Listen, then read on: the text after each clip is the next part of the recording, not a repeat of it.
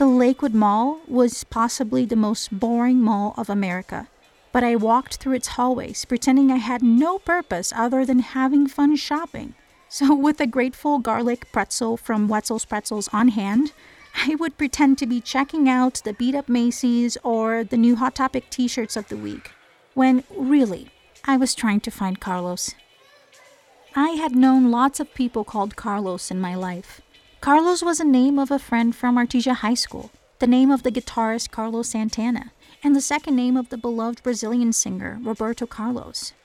But my Carlos was nothing like these Carloses. My Carlos looked like a brother of Ferris Bueller or a distant cousin of Marty McFly. Carlos wasn't really his real name. Carlos was a code name to mislead any eavesdropper when I talked about my crush to my closest friends at Mayfair. But also, saying Carlos was easier. His real name had lots of K's, W's, and Y's, and I struggled to say it right. I first saw Carlos by my Algebra 2 class. He was hanging out with his choir friends, wearing a soccer jersey that emphasized his muscular body.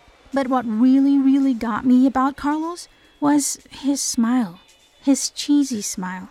It made me melt every time.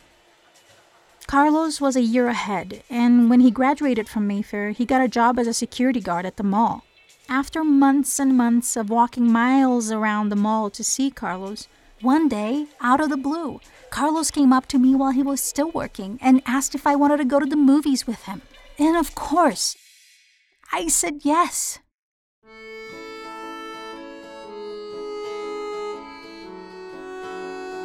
A few days later, Carlos and I were crossing the Lakewood Mall together to get to the movie theater. I couldn't stop laughing out of nerves. Carlos from time to time smiled and waved to his coworkers. We weren't holding hands or anything, but I was less than two feet away from him. I don't think I've ever been this close to Carlos. Holy moly! I felt like I was the first lady of the mall.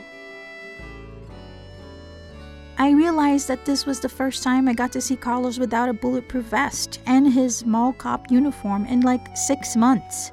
Carlos was wearing khaki Bermudas with side pockets, bowed shoes with high socks, and a polo t shirt.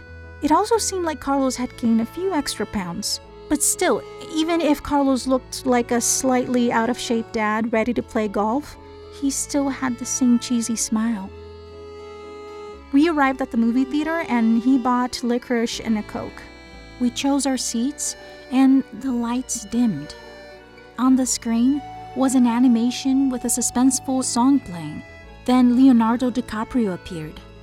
And that's all I can remember because my heart was racing and my brain was exploding with all the possibilities of being in a dark theater with Carlos. Right after the opening credits, he kissed me, and I tasted licorice for the first time ever. I thought licorice tasted like old shoes, but who cared? Carlos was kissing me. In the bliss of that moment, what I didn't know was that five months after this date, Carlos would go to his Mormon mission to spread the word of Joseph Smith and his American religion throughout South America, and that I would slowly lose interest in him as I received his handwritten letters about Jesus in the mail.